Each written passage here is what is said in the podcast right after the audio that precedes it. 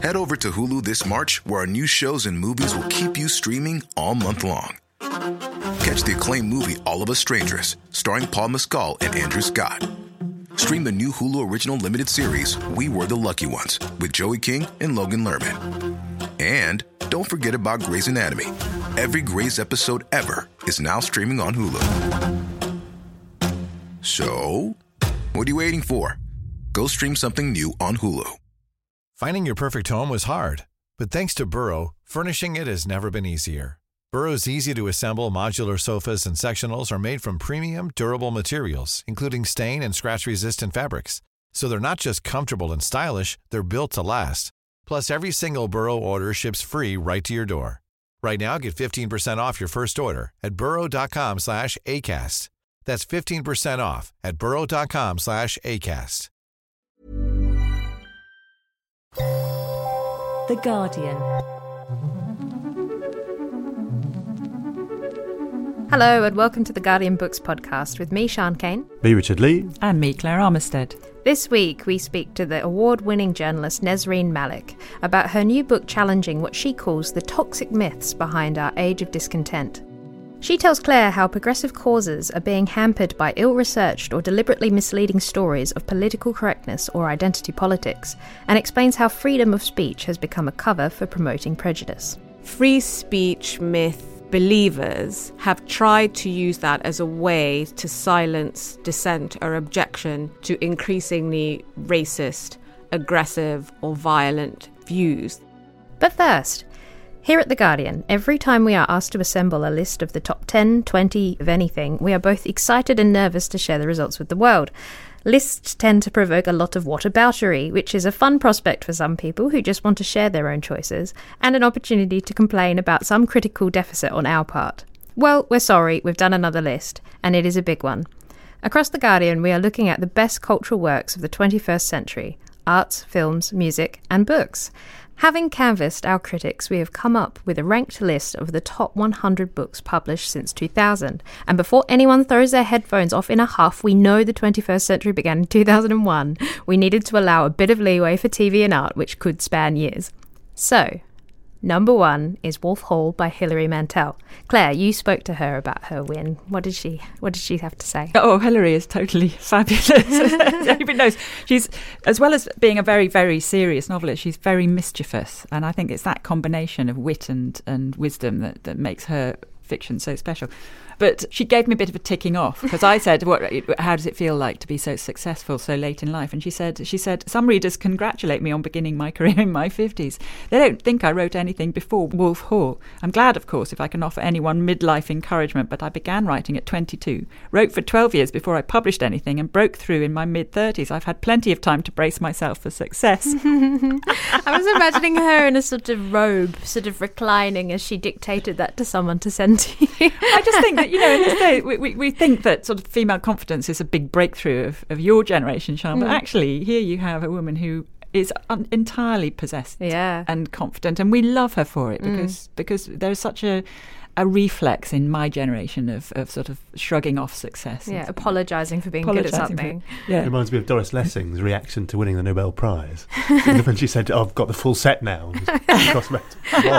Not another one. uh, the other thing I asked her was um, when the idea of of writing about Thomas Cromwell first came to her. And she said, uh, When I learnt about the dissolution of the monasteries at my convent school, it seemed to me a very good idea. So I, so I then went back to her because actually this was by email. She's incredibly busy and doesn't live anywhere near London at the moment. And I said, I'm not quite sure what you mean by that. Do you mean it seemed a very good idea to write about Thomas Cromwell? She said, no, no, no. She meant it was a very good idea to, dis- to, to dissolve the monasteries. a perspective you get when you're at convent school. When you're at convent school. so why did why did we sort of come to this conclusion? Because Wolf Hall was by far the thing that was nominated most by the critics that we asked. Yeah, I would have put in a claim. I did, in fact, put in a claim for Beyond Black, which I think is a, a work of evil genius, mm-hmm. um, which I keep going back to and keep pressing on other people. However, it is undoubtedly true that Wolf Hall is her monument. And the reason it is, is uh, she has sort of in some way reshaped the way we do history, this sort of monumental dynastic history that we so love, ceremonial history, because she's rebuilt it from the ground up. It's like a great big edifice, but instead of looking at it from the top down; it's from the ground up. Um, and she's got into a bit of trouble about it from some historians for her historical revisionism, notably about Thomas More in this first volume. But as she says, history is a process, not a locked box with a collection of facts inside. The past and the present are always in dialogue. There can hardly be history without revisionism. Hmm. No, and that's why she's so brilliant. But it's not just a revisionism of fact, it's a revisionism of style and of means of re evoking the past. and how these books have continued to not only sell well, but also re- going back and rereading them, how much these books reverberate with politics that we see today, and the characters you see in politics in her books can be mapped out onto the people that we see in politics today. Oh, exactly. And as she also says, there may not be beheadings in these days, but there's still a Tower of London. Um, and the third volume, of course, is out in March next year, The Mirror and the Light, which has been long awaited. So, congratulations to Mantel. She's having a good couple years. what else do we think about the list? Um, of course, we've all sort of put in claims for things that we wanted to be there, and of course, then there are obviously things that are left off, and sometimes what is left off is just as interesting as what is there. Well, I, I, I think having a, a veteran of these lists of many, many years, I think our previous lists have been quite retrospective. I think they and very invested in in a sort of sense of a grand tradition. And I think that this list reflects the fact that we've slightly come out of the age of deference. And I don't think that's just about us. I think that literature is generally coming out of a its its enthrallment to a sort of grand tradition. And this is reflected in the fact um, that we have a couple of science fiction titles and also three graphic novels going back to um, Jimmy Corrigan, the smartest kid on earth, which was Chris Ware's 2001 graphic novel, which won our first book prize.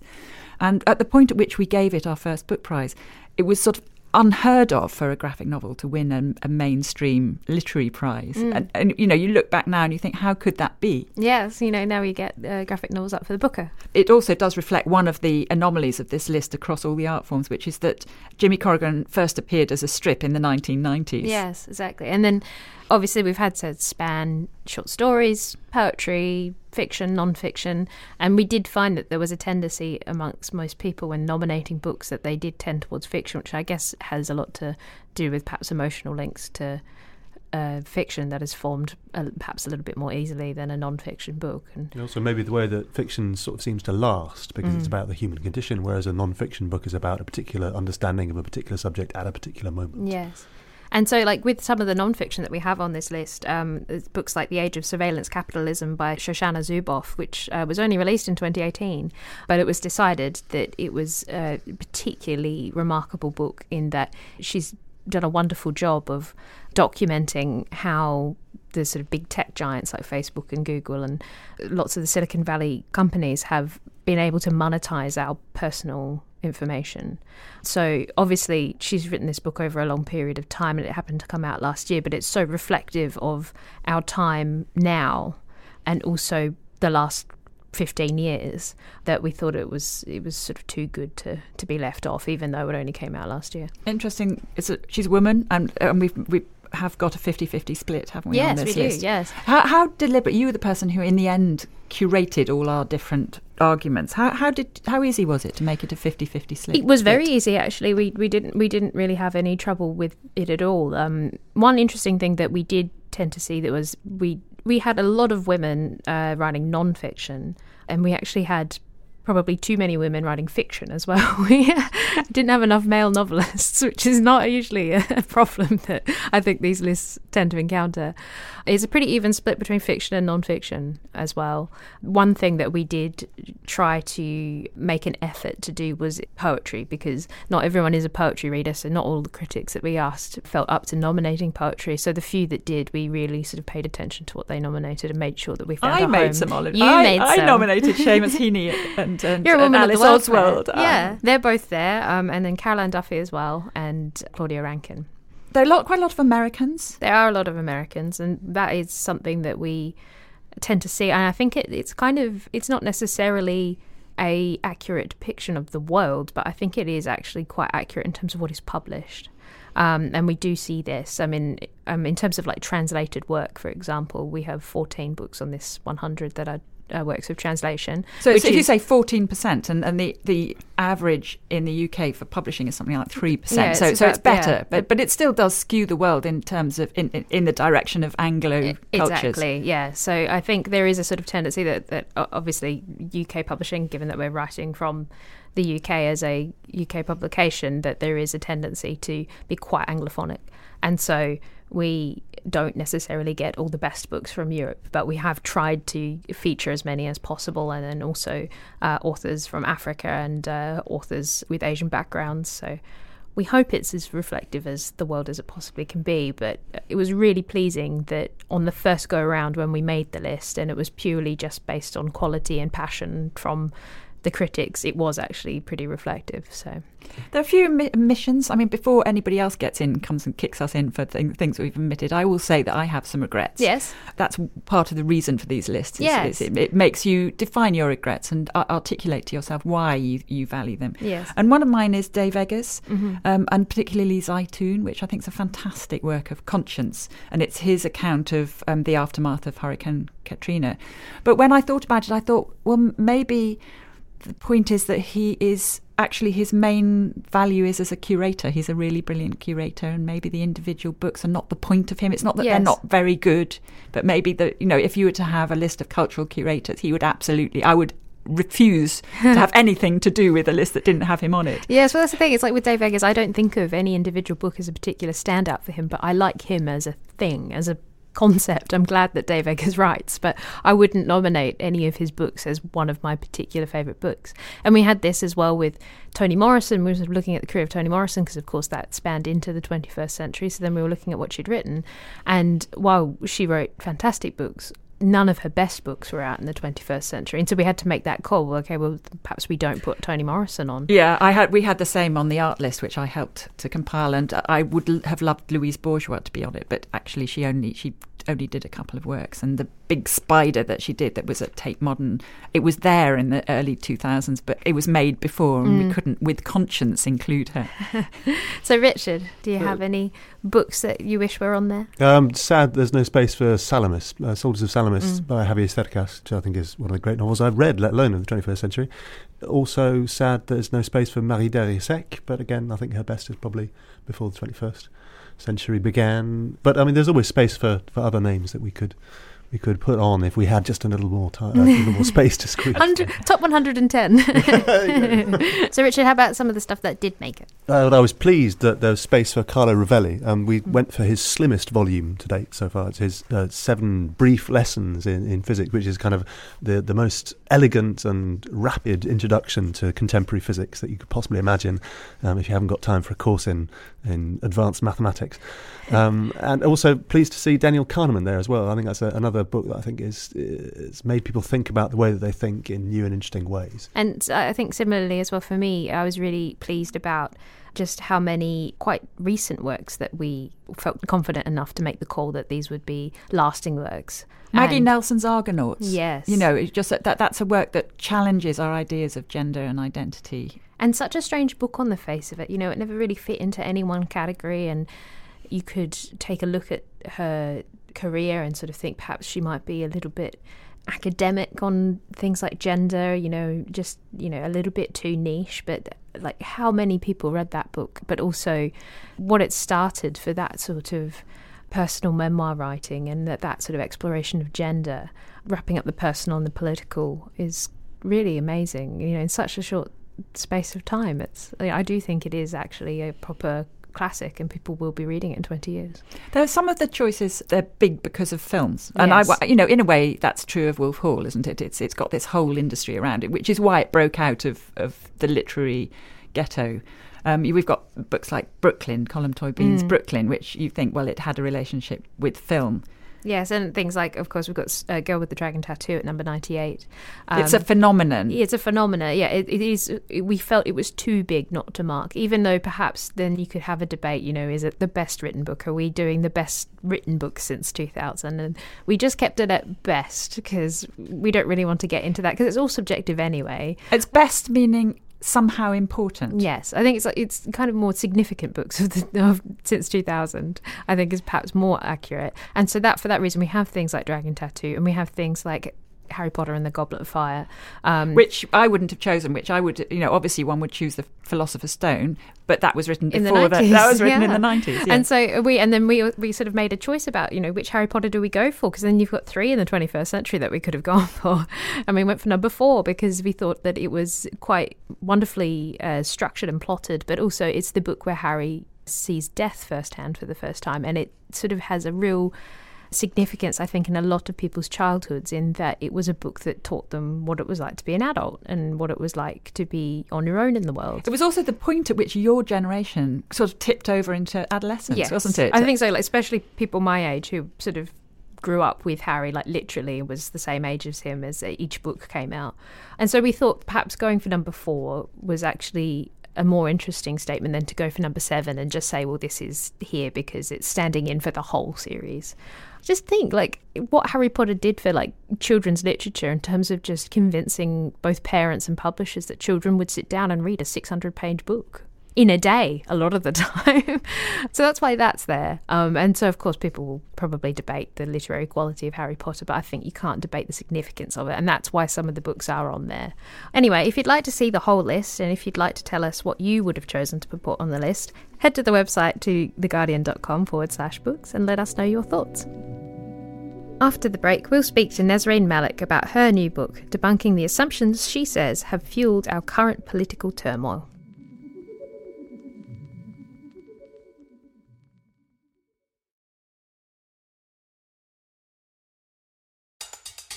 Welcome back to the Guardian Books podcast.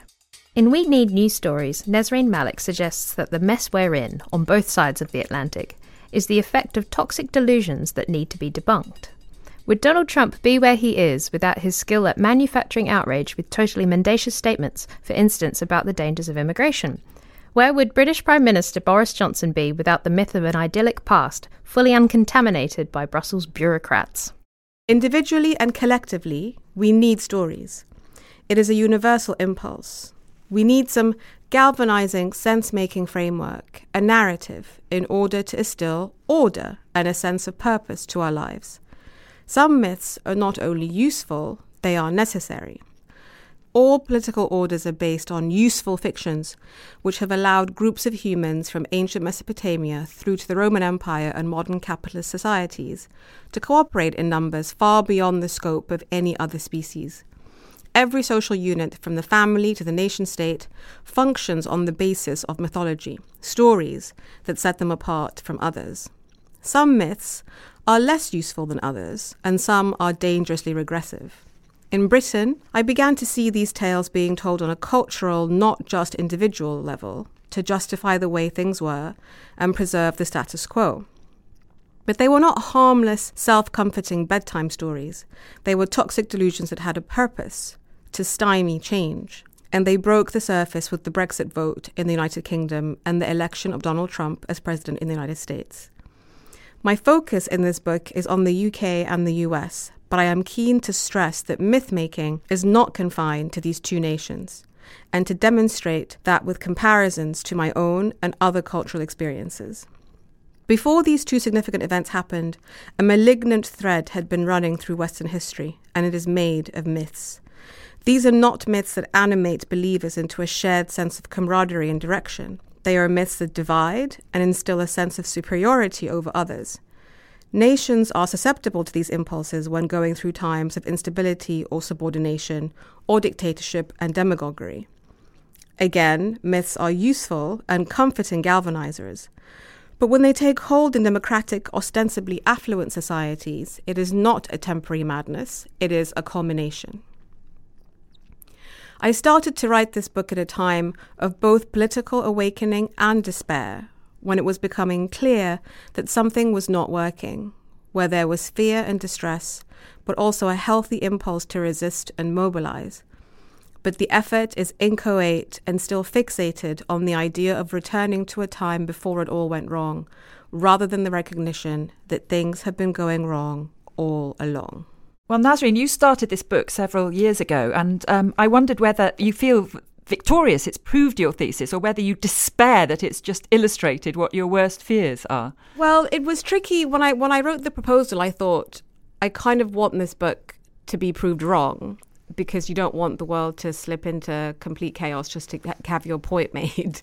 But unfortunately, that did not happen. And actually, towards the end of the writing process, there was so much to update all the time because there were so many examples They kept buttressing the argument that I remember thinking I have to call it at some point and just stop because the velocity of events was so that in the UK with Brexit and in the US with Trump, the myth thesis was becoming more and more clear and actually cutting through more to the mainstream.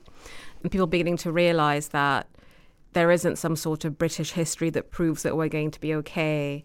There isn't this amazing American separation of powers, cast iron constitution that's going to contain Trump. So all these things were beginning to unravel in real time. And so it was a real effort to try and incorporate them into the book as they were happening.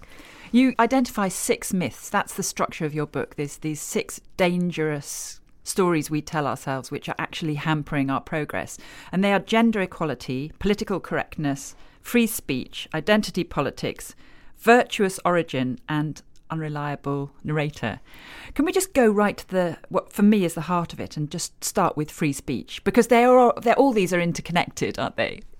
So the free speech myth is one that I take very personally because it is the one that has affected me most in my work. It's also a myth that I saw developing in real time.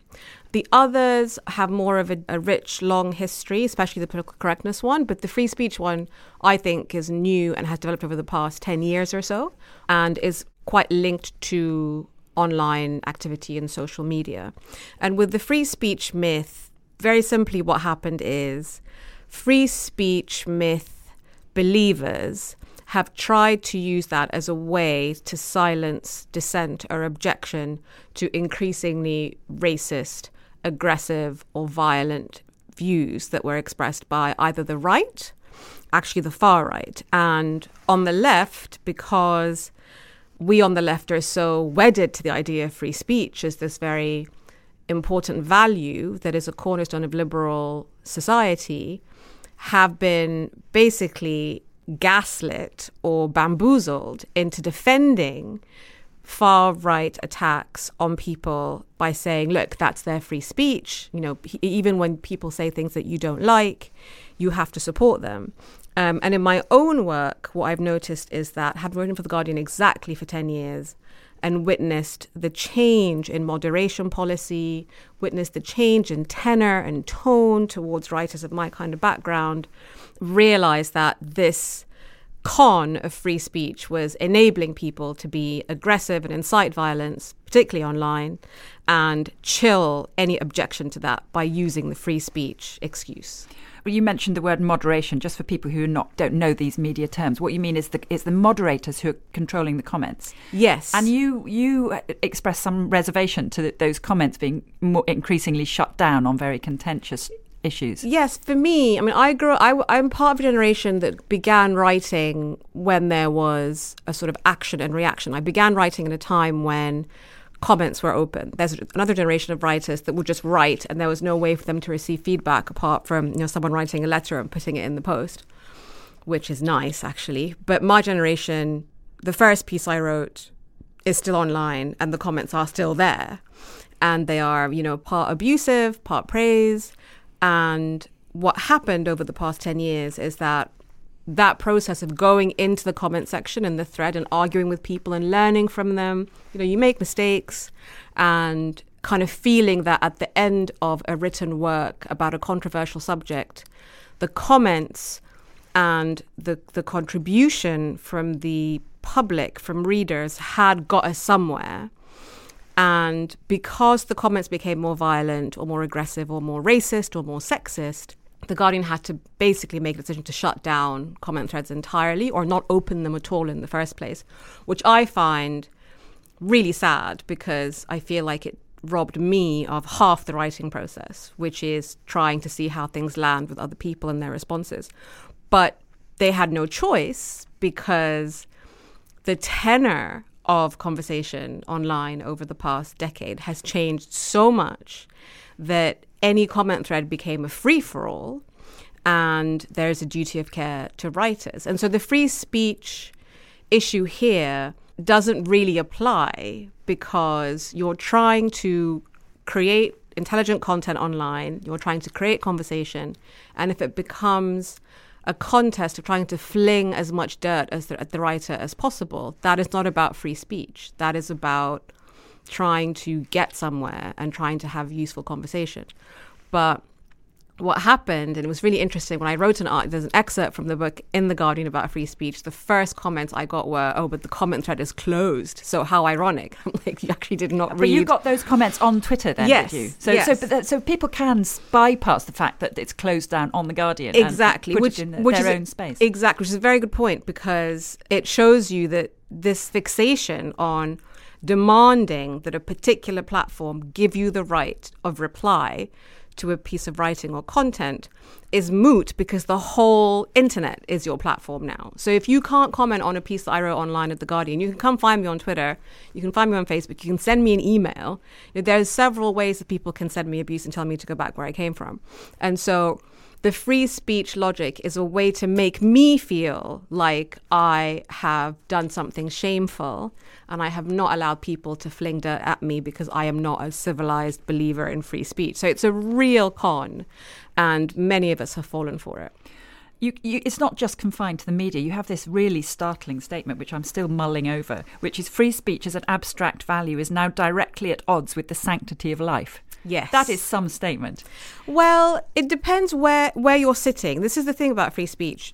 I debate free speech in civilized dinner parties with people who are not at the sharp end of free speech concerns, people who have not had their hijabs ripped off their heads, you know, people who have not been at the rough end of Tommy Robinson supporters inciting hatred or doxing them or finding out their address and putting it online. You know, people whose approach to free speech is very much an academic one. And then other people who can tell you that there is a correlation directly between something Boris Johnson says that morning or writes in his column and hate crime spikes over the next few days. Or giving someone a platform on newsnight or you know giving someone a platform on youtube so that videos can go viral. Platforming katie hopkins for example there there are people who will then tell you that there is a direct correlation between incitement of racial hatred or gender hatred and on the ground actions. And so for those people, the concept of free speech is at odds with their own sanctity of life because it, it affects their safety, it affects their mental health, it affects their prospects in society, it diminishes them and marginalizes them and disenfranchises them. But then on the other hand, you have the kind of chattering classes who are always talking down to those people and saying, you know, if you just believe firmly enough in the concept of free speech, then these things will not land as badly as they do, which is just, is just a completely hypocritical and it's an abdication of the responsibility of what free speech is supposed to do. On something like gender equality, it's it gets much more textured and difficult. So, for example, you talk about your own background in Sudan and how women collude with the practice of female genital mutilation, for Yes. example. With the myth of gender equality, th- this was a chapter that kind of was, was crowdsourced because I wrote 10,000 words and then my editor and my agent read it and they had all sorts of other things they wanted to litigate from their own personal professional lives. So it became a bit of a monster at about 15,000 words.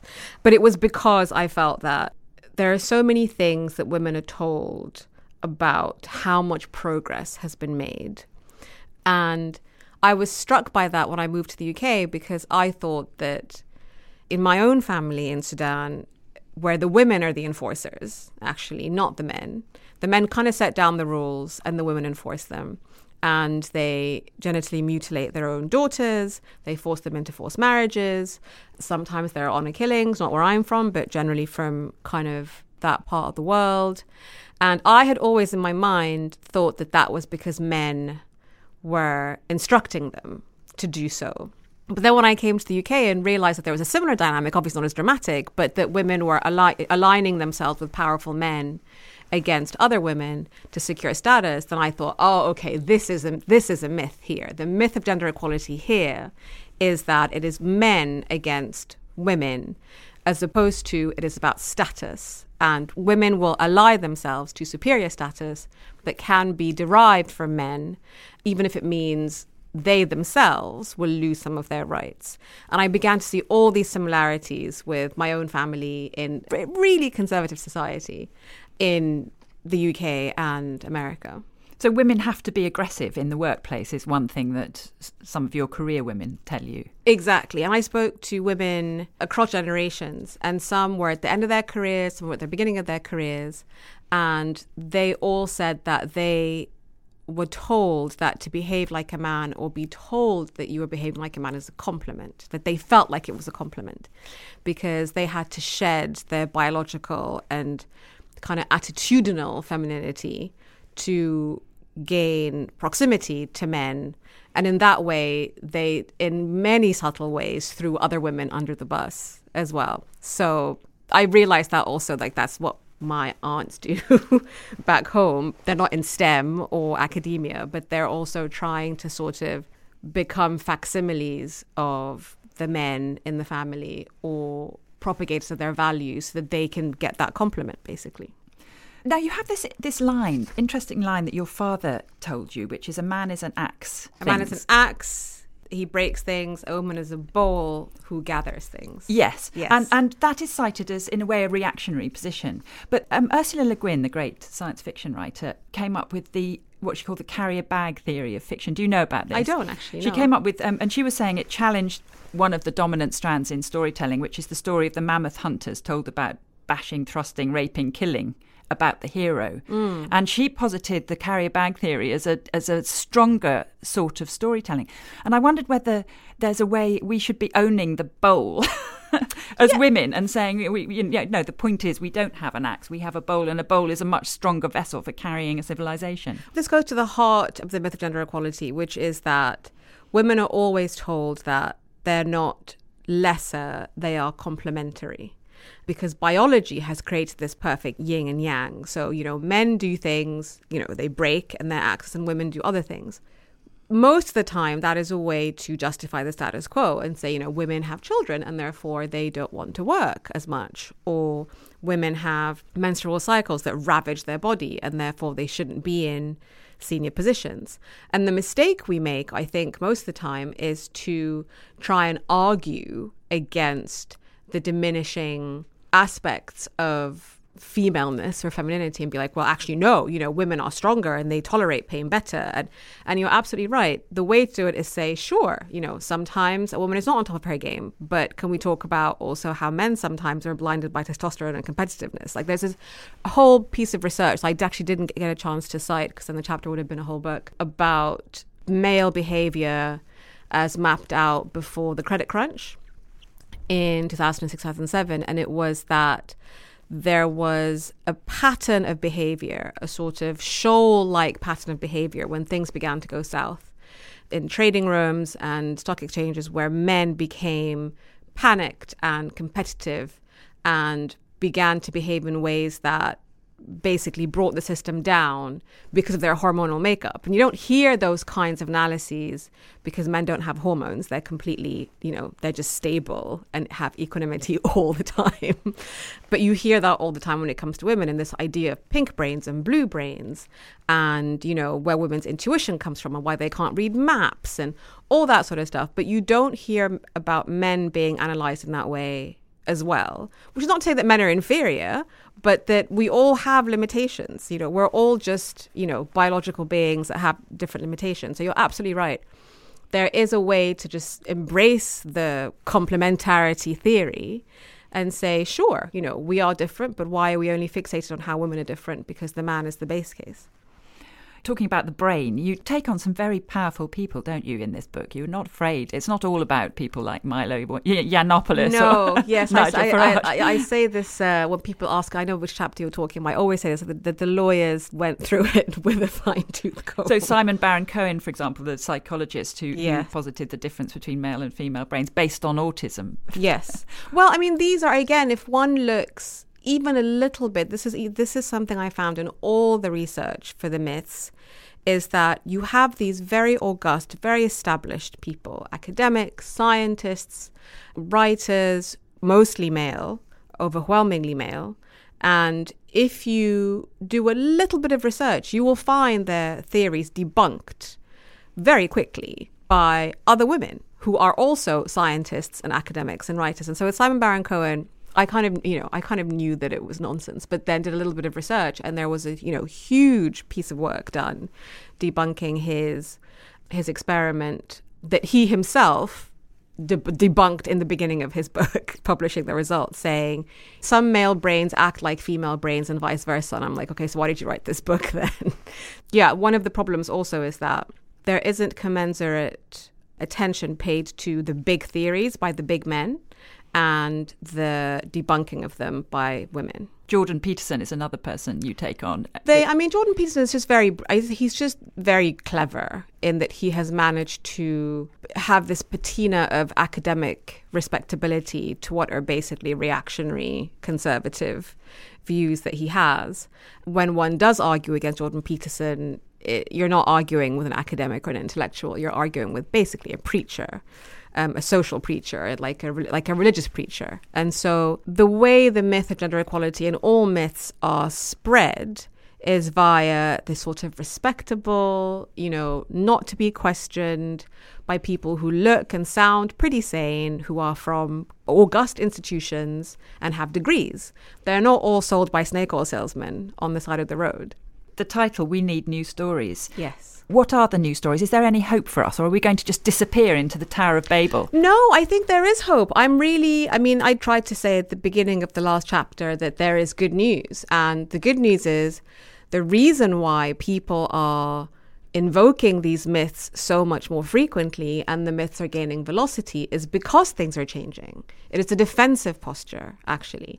It's because there are more women and people of color and LGBTQ plus people in the public space. Um, not enough, not nearly enough, but enough to rattle the establishment that people are coming back with these very aggressive defense mechanisms, which are, you know, women are trying to cannibalize the space of men by like demanding more than is their fair share. Political correctness and freedom of speech are undermining neutrality and academia because we are accommodating hysterical, thin skinned people of color or whatever. And so the good news is things are bad because they are getting better. And so the new stories are keep challenging, keep arguing in a way that there's a whole part about social media and how we need to argue differently and not become really partisan about myths because they are deployed by both the right and the left.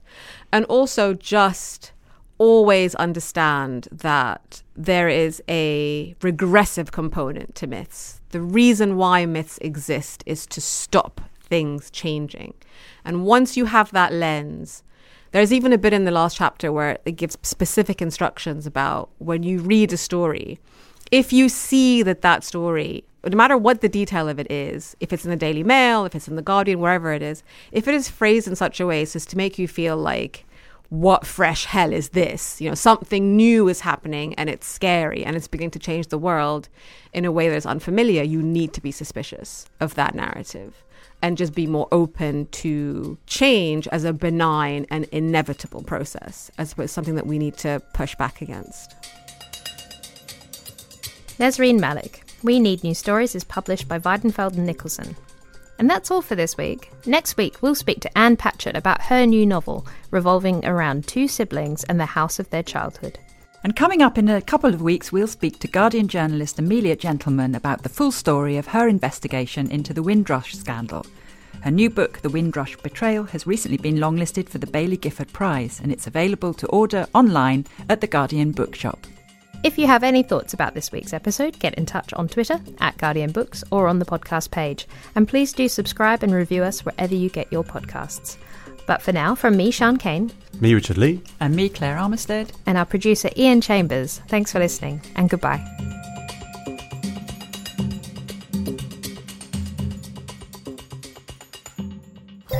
For more great podcasts from The Guardian, just go to theguardian.com slash podcasts.